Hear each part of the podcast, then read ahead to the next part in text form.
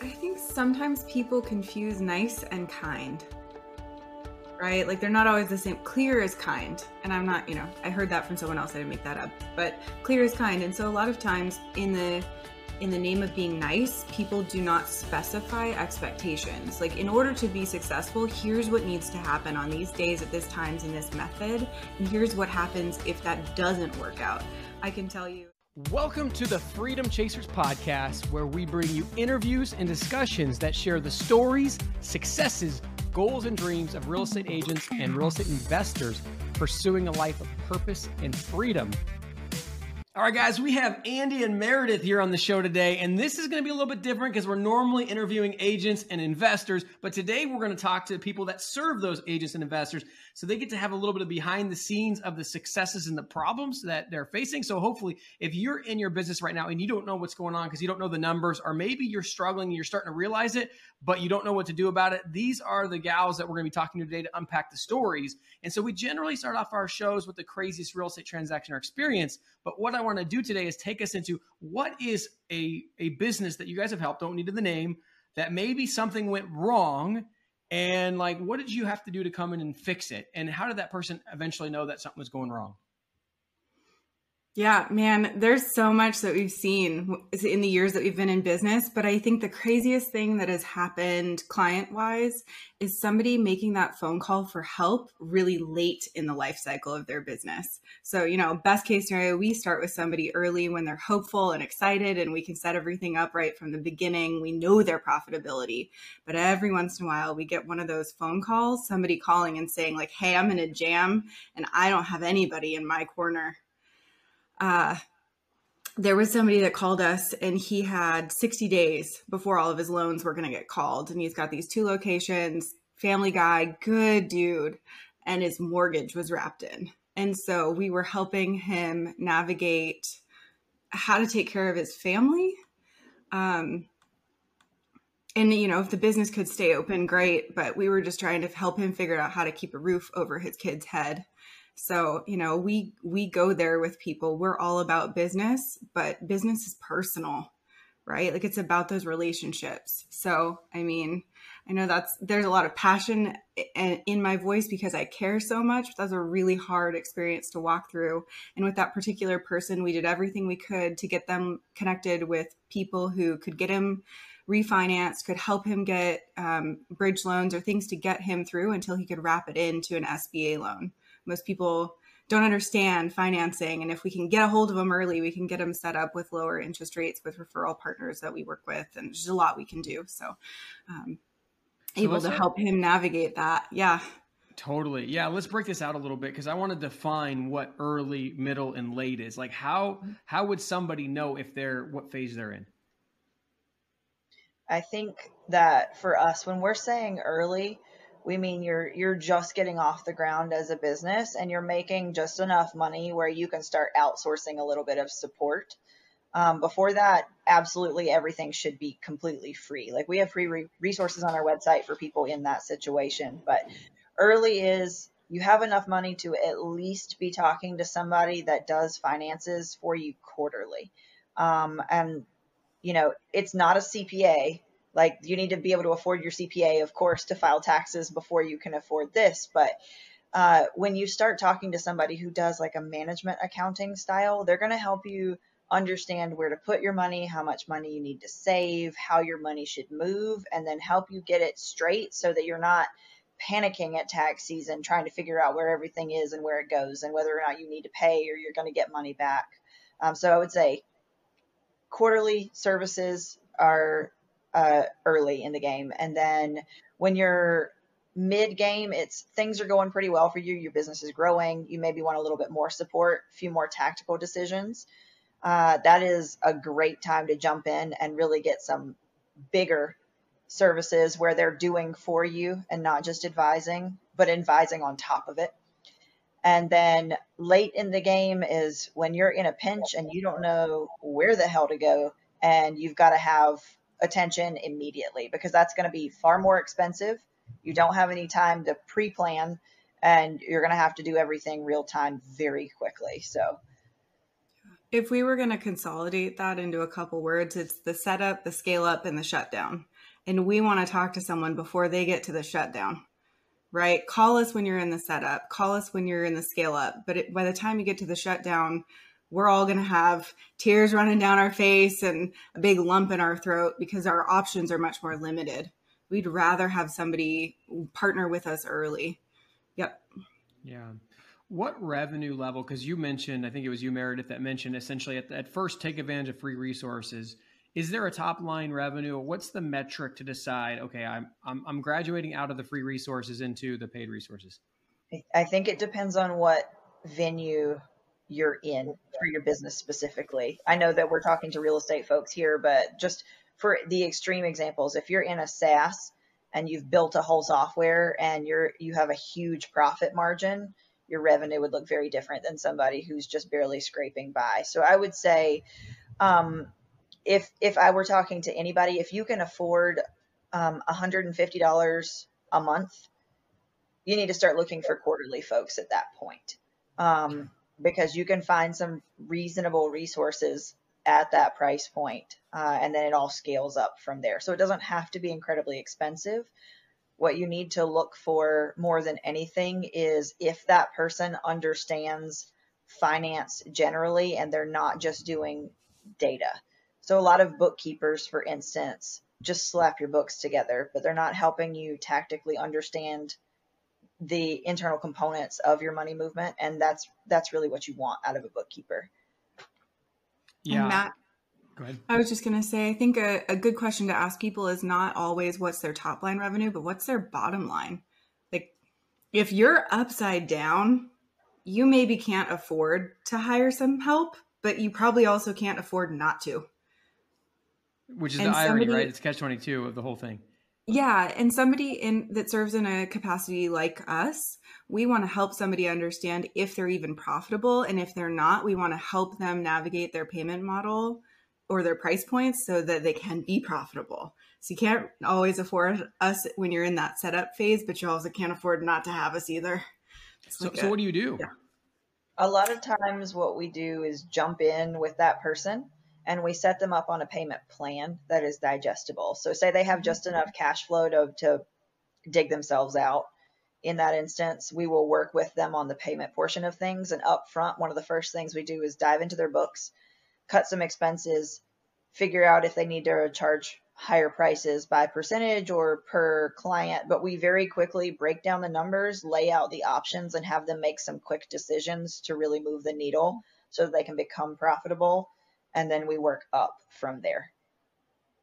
Yeah. Yeah. So this is really obviously that's a great business model because then they, they you allow them to afford you, you fix their problems, and then they can legitimately afford you long term. And then you've been the rescuer, so to speak. How much? I mean, Andie, I could feel your emotion coming through the microphone. Like, how, how much of this for you guys is like emotion driven, like mission driven, and how much of it is, you know, like does it feel like a business to you guys? Are they different? they can be for a lot of people. Yeah, yeah. So my background before all of this was social work. So i don't know how to lead with anything other than this in here. Like i don't yeah. i don't know how to do that. And meredith and i really complement each other. She pulls out the intellectual in me and i pull out the touchy feely in her. And we have a really good blend in the middle. And if we've done our job right people can't differentiate between us doing a good job and us being a support system for them if we've done it right we've been both yeah and so someone comes to you, you guys put them on a payment plan, you help them. What are typically, like if you're talking about real estate investors specifically, what are the problems you generally see when you dig into the books? Mary, do you want to give any examples? You want me to dive in? You dive right in. All right.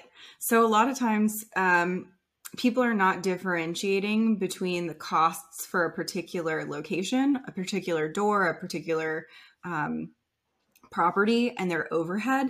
So, first and foremost, if we can get their personal and their business expenses separated, and then their direct costs of property management or a particular deal versus their overhead in general, that's we've already done more than a lot of people do, right? Most people, they sit down with their shoebox at tax time and they're just trying to be compliant. And they don't really have any idea if they're making any money. You know, the money comes in, the money comes out, names are changed, protect the innocent. I think that's a Dave Ramsey quote. Mm-hmm. Um, but a lot of times that's true for people. And so in the beginning, the pain point often is clarity. Can we get them some clarity? Can we change the way that their books are set up or the way that their um, business flow happens? We can work with people on their um, CRM or things that they're using to navigate that flow of work so that they know who am I supposed to charge? When am I supposed to charge? Did I get the money I was supposed to get? Did I pay the people I was supposed to pay? Like that level of clarity sounds so simple, but it's a pretty elegant thing when you pull it all together right. Um, so we like to start there. That's that's probably like a whole month worth of work in two minutes.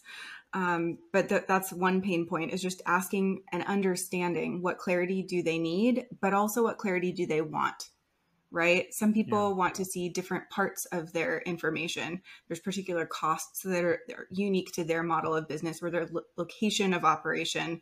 And so if we can architect things to give them the clarity they want to have, you know, a lot of people come in and they're they're paying someone previous to us for compliance level work it's like, okay, we're going to get the taxes filed. But what they really desperately desire is somebody to be a partner with them and to teach them and to mentor them. So we try and step into that pain point too and resolve some of that for them. So, what percentage of people that come to you are profitable in their real estate investments and what percentage are not? Oh, well, I think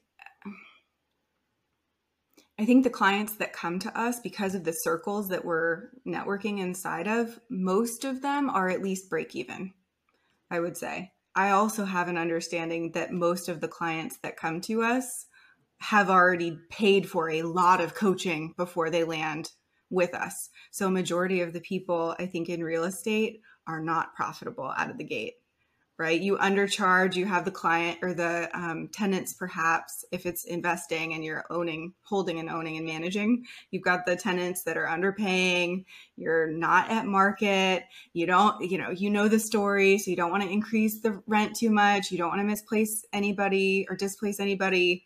But then you've got this whole portfolio that's underperforming. And so we talk through that with people. How do we stair step you so that people have some dignity, but you're also running a profitable portfolio? um, yeah. Looking at all these books, do you guys? I mean, the, the, theory, right, that you probably hear over and over again is, well, I want to undercharge because I want to have quality tenants and etc. Like, you, is that like a myth? Like, I mean, if you get your properties to market, does it really diminish the quality of tenant that you can find? What experience are you creating for your tenants? Right. I mean, I think there's the traditional sense of um, what the market will bear, but there's also uh, the value in a relationship. I'm willing to pay for somebody who's got my back. Right? Like, and I think I'm probably a quality tenant if I had to qualify myself. Right. But I'm willing to pay for that. And I think there are other people who will too. And and the further we go along, you know, there's some people who want to invest in real estate as an asset, and there's some people who want the freedom of not owning that responsibility. I could buy a house. I want to be able to move to Bali next year if I feel like it. So I'm not particularly planning on buying something to live in, but I might buy something to rent to someone. And maybe they're a quality tenant and they just don't have the cash flow to dump into the down payment. Like there's a lot you could talk about with financing and things like that. But Mary, I'd be interested to hear your perspective on that too. On specifically the uh, quality of renter? Yeah, like if you charge enough, does that I what I've found is there are a lot of really great people at a lower price point.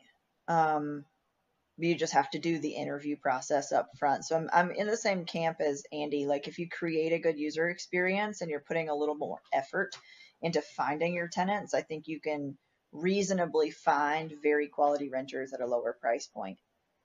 Yeah. So let's let's break this out. Maybe we'll even use some analogies, right? Like so sometimes we'd say, hey, create a good user experience the end client might actually take that and do the wrong things, right? Like, like so, for example, like when we're growing up and, and I wanted to pursue a girl, right? They say, "Oh, I'd be really nice," right? But sometimes nice is at the expense of your confidence, which doesn't it, it backfires, right? Like with tenants, if you're too nice, they walk all over you. Um, so, how do you think about what a good experience is, where the landlord still maintains their landlordness and yet the experience is good?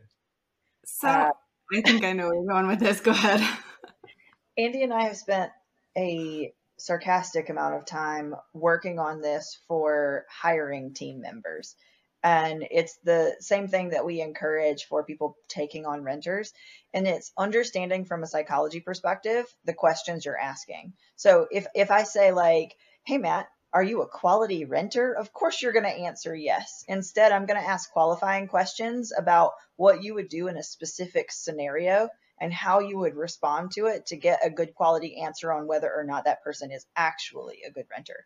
So we do a ton of in our onboarding process for team members, we do a ton of questions where we say like, if you were in this situation, how would you respond?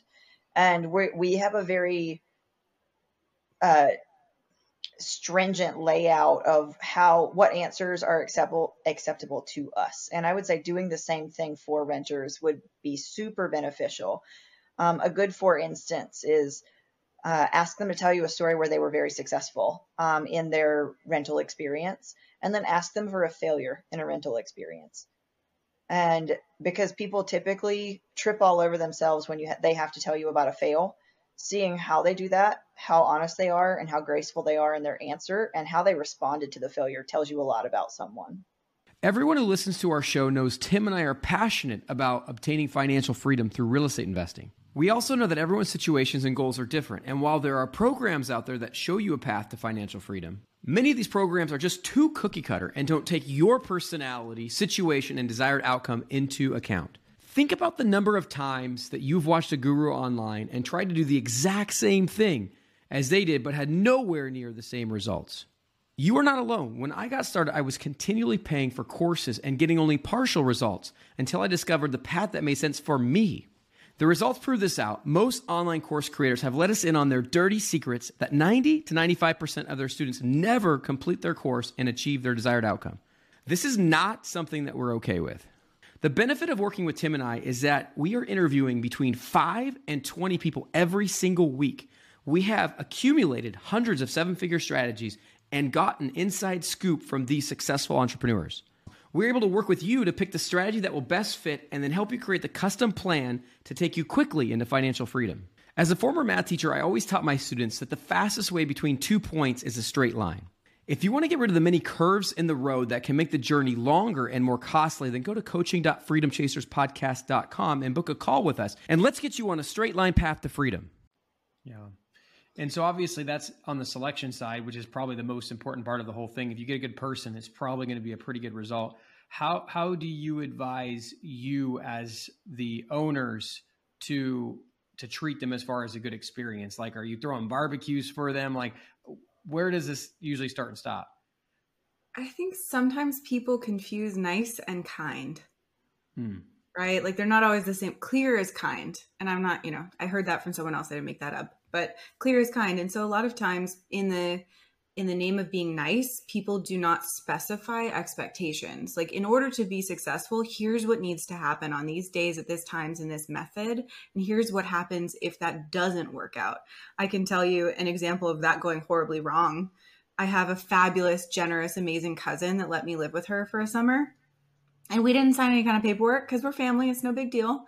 But then I had no idea what her expectations were. And it turns out that what she wanted to have happen in our shared home and what I wanted to have happen in our shared home were entirely different.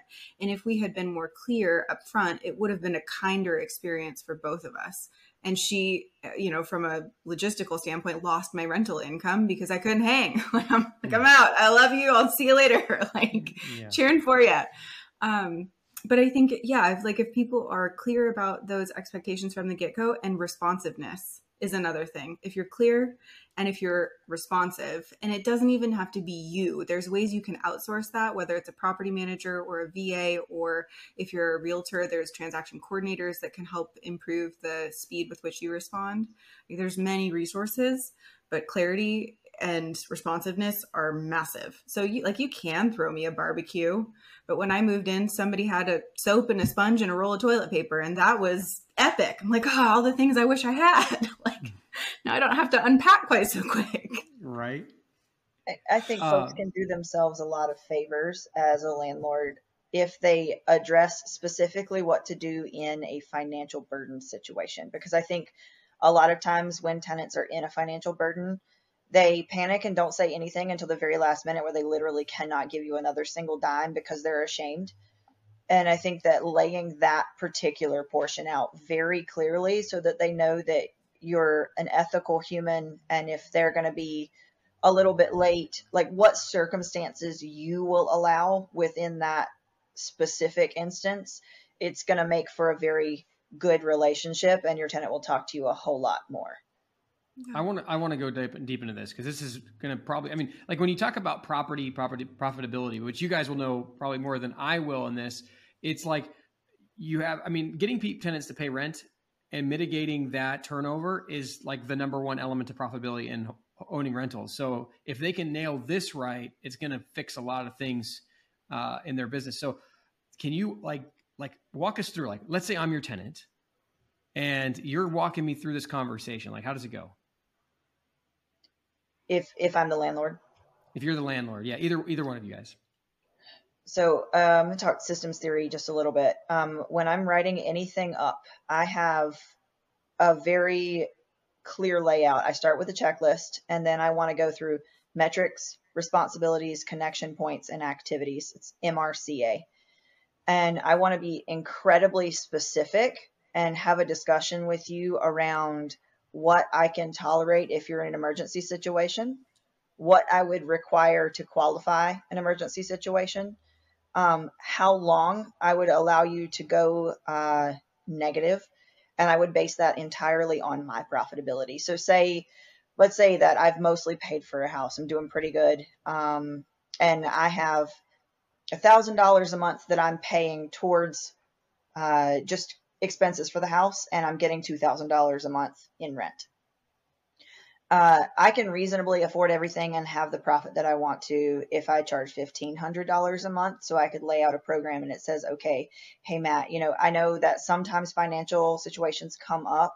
Although that I would ask is that you communicate with me if that ever does happen or if you're going to be late and we can work through a payment plan over time if you do if you lose your job or you get into a medical medical emergency.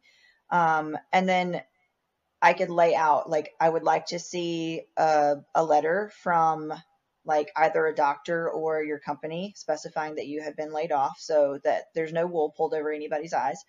Uh, and then I would like to walk through what you can afford over the next few months and I can give you a three month grace period of paying $500 less and tack that on later on. So I would be very, very clear and specific based on what you can tolerate so that you both can stack hands on those type of situations if and when they should ever come up. Do you also then in that same frame talk about you know, hey, basically like if you communicate with me, these options are available to you, but if we find out after the fact, then the you know like is there anything like that or is it just the, the positive side of the conversation i mean i was just going to say like for us what this looks like is having this conversation with clients or with employees rather than mm-hmm. truly with tenants sure. but what i can speak to is that as often as possible we can have a clear answer that's consistent that is not based on personality the better off it goes so if it's not like, oh, you really tugged on my heartstrings, let me cut you a deal, that has never gone super good for us in our business. It's always here's what our policies allow us to do, here's what our structure can bear. And if we're trying to cut somebody a deal because our heart's involved, it almost always ends up in us doing them a disservice rather than just saying, here's what we can bear here's why we know that here's the the statistical backing behind that or the um, numerical backing that we have if we're looking at everything on a chart. Like here's why we know that that will work for us, and here's why we know how long we can sustain that. Um, yeah, I don't know. So, and Andie, you're you're yeah, and then we'll come back to what Meredith. So you're a heartfelt person. So was this hard for you in the business to be like, hey, I'm going to defer my heart to the system? Like, was that a conversation between you and Meredith? How did that come about? Uh, so what we know is I'm going to operate that way. So the yeah. best thing we can do is give me a structure that only has a finite number of options. And then yeah. I just get to pick from those options. I don't get to make up variations. I don't get to, and I, I really, every once in a while I do. And I have to go back to Mary with my tail between my legs, be like, I did a thing. Yeah. We're going to have to fix it later. Yeah. Um, but we just literally gave me A, B, or C rather than me trying to reinvent the wheel every time. It's I can choose one of these options and then it's up to them to decide if it works for them or not. And if not, it's more dignified for everyone for them to opt out and go a different way. Yeah. But this but this is what we can do. This is how we can take care of you. Because if we don't also in business, if we don't charge enough, we can't take care of someone. If we undercharge, we underserve. And yeah. that's a I think a, a good parallel between what we do and how people charge in terms of tenants and the way that they're able to serve them, what they're able to care for. The property is less likely to fall into disrepair if there's enough money coming in to be able to afford those things. You can invest in upgrades, you can do those kinds of things. You have options. You can cr- develop a war chest and a savings account.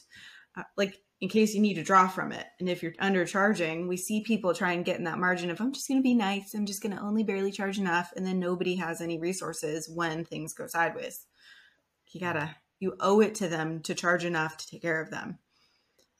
Uh, and surprisingly if if i am if somebody is in my group of people i'm to lead with heart as well. So the thing that andie just talked through the mechanism behind that for anybody who's doing this and maybe does lead with heart is we sat down and looked at what we were losing if we were not following our structure so, say a client is in a non payment situation or they can't pay it, instead of just saying, oh, it's okay, we'll just work with you, um, we're, we look at it in the perspective of if we do that, if we did that at scale for everybody, we wouldn't be able to pay our team anymore.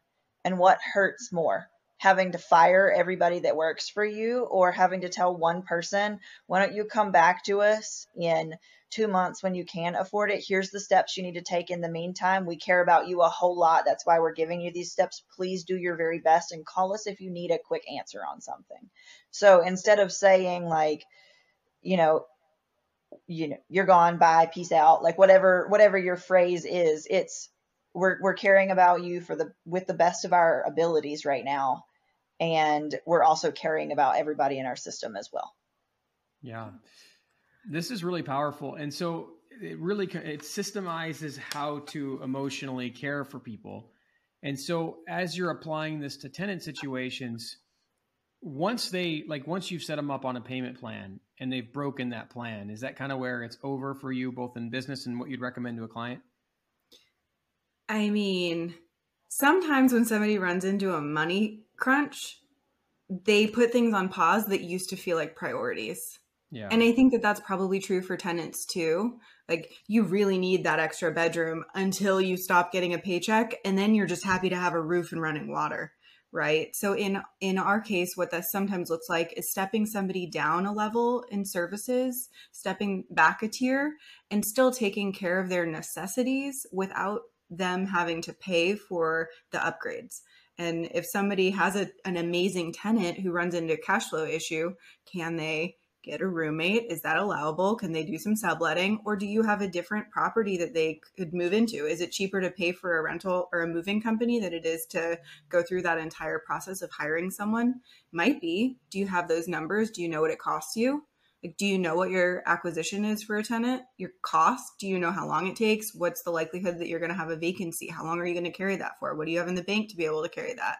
have they taken really good care of the house? Does it just need a fresh coat of paint and you're ready again? Or have they thrashed the place? Like there's there's some balance there, I think, in in what someone's walking through, but they can't know if they don't have clear numbers. Totally. They can't know. One of the things that I've walked somebody through within our business is the ability to get out of a lease if they find independently find somebody who is willing to take on the lease and go through whatever level of compliance you have for a new tenant. So they did the cleaning, they found the person, and then they were allowed to break at that point as long as you legally had that person sign everything that you needed. Yeah. And even better, if you're charging enough on the front end, you've hired somebody to help navigate that for you. So when we say you, we mean you and your team, quite likely. Collectively. Yeah. Maybe not just you yourself. Perfect. And so once somebody's gone through the basic process, they've got their books in order, their everything's running profitably. What is the next step for them? This is my favorite part. mm-hmm.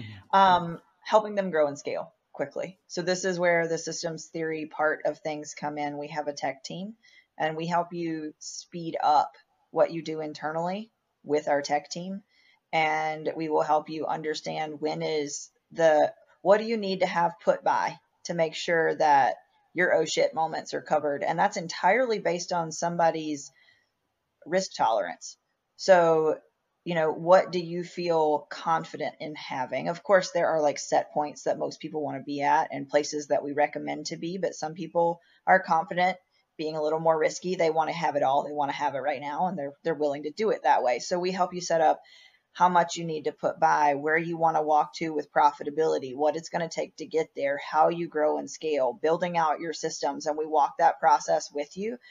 Um, and we always do that with the end goal in mind. So, are you trying to get acquired? Are you trying to have the largest real estate portfolio of all time? Like, what does that look like? Do you want to be totally hands off? Is this your retirement money? So, we sit through and walk the goals and what is possible and help you make tactical decisions about when to push go on the next investment or whatever the case may be. When you're saying the word put by, does that mean like savings or savings or safer investments or whatever the case may be? Wherever you want to put money, we help you look at the vehicles and the options and understand what's available to you. And then ultimately you have the decision of where you want to put money. Yeah. And and so in, in essence, it's like a sinking fund where it's like you have that money specified. So it's essentially something that's going to go in, some, in case something goes wrong, but it's making money while it's sitting there. Absolutely. Yeah. There's, there's always, you want to always have some cash on hand and then you want to be able to get access to money that's invested relatively quickly if you run out of cash on hand. And what does that look like for you personally? Like how much do you need to be able to cover if something were to happen? And then what do you need to be able to get a hold of and how quickly if that is depleted. Yeah. So, where do you guys see yourself going over the next 12 to 18 months? She's looking at me. Um, we have set ourselves up for a very large scaling um, next half of the year and, and I say next half in in April, beginning of May, very confidently because we typically November and December shut down onboarding of clients because we're trying to wrap up the year with everybody successfully so that they don't have as much of a tax burden. So despite the fact that we don't file taxes, we can help you look at your numbers and see if there are any things that you can do to make sure you don't have as much of a tax burden. Um, and we start looping in CPAs at that point. We start getting you ready to close your year down and that kind of thing. So for us, big scaling year. And then interestingly, we're going to start putting this year some of our money towards real estate as well. All right. Yeah. So you're going to invest a lot, like as a company or, or individually yes. through the fast flow. Oh, interesting. Yes. Tell, tell me and yes. That. And yes. All of it. all the ways. So, so tell me, like, has it been serving real estate investors? Is that like what's turned the light bulb on, like seeing their profits and you're like, I want to partake, or or what's led you to that thought process? We have both been there for a long time. From the time mm. that Andie and I met each other before we had before we knew each other at all, that's one of the first conversations that we had is where we were putting our money in the businesses that we had separate from each other um, and the things that we liked to do with it, both from a lifestyle, lifestyle and an investment perspective. And real estate was the first of the investments. Yeah. Awesome. This business, Untied Business Solutions, for Meredith and I, has always been the backbone of the what next it has always in our vision been a structure we can create to serve our needs as we go and diversify what we're investing our time and our money into. And so we're building the team that we would want to have. Like that's the level of faith we have in our team is that when we're investing, they will be who we would want to hire. And we we wanted to create it from the inside out. Um, and I, have owned real estate. I lived in, owned, lived in, renovated, and flipped a condo in Southern California, which was a whole deal. Um, and I just, I love the whole process from finding the right deal to, you know, mapping out the design and what it can look like and who whose life would be lived there. And Meredith has an amazing skill set in that department too. You can, I don't know if you want to talk about that Sure. I can brag on you if you want me to, but I think you should say it. Uh, I guess what she's referring to is I have an engineering degree and a design degree. So when when it comes to like user experience on the inside of any kind of structure. I can geek out over that. Like how people feel, what it looks like, how usable it is, practicality. Um, and so I have a lot of fun doing that part of things. I don't necessarily want to do the acquiring, but I, I do love the internal components and making it a fun place to be and getting it up to code and building it out exactly as you'd want it to look. So that uh, pink shelf right behind her is a great story. right on. Go ahead. I, I moved into a house. You can't really see all of it. It's a bookshelf. So I moved into a house and I built a gigantic built-in bookshelf. Um, mm. And Andie finds it fascinating that I went out in my garage and made pink bookshelves. So, well, and my favorite thing about it is she ran through her rental and looked at everything she would want to have. And then when her landlord and she got together, she's like, So I'm going to do this and this and this and this and this and this to this property because it needs all of these things and it's going to make it great and you're going to love it. You just need to green light me and I'm ready to go. He's like, Why not? Okay. it's so nice to have tenants that take charge like that, especially if their ideas are solid and that's amazing and every single one of them you're like yeah that'd be great. That'd be fantastic. That would improve it so much. That's a great idea. I don't know why they didn't build it that way. Okay she's got a gift. I love it. Well andie and meredith thank you so much for coming on and sharing about your life and your business and how you built your business for your life. Um, all of the struggles that people are going through. I know there's going to be a lot of people relating to this particularly in a time where incomes are down for a lot of people. A lot of things are, are a challenge. So I appreciate you getting into not only just the nuts and bolts, but the scripting even of how we talk to our tenants. So, guys, write down something you learned from today's episode, share it with somebody you know so they can hold you accountable. This freedom's acquired one action at a time. And if you take steps day by day before you know it, you too will be living a life of freedom. Thank you guys for tuning in. We'll catch you on the next episode.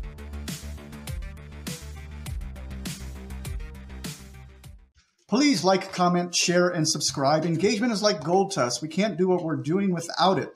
Reviews and subscriptions, particularly on Apple, Spotify, and YouTube, are worth more than money. So please do what you can to support the show.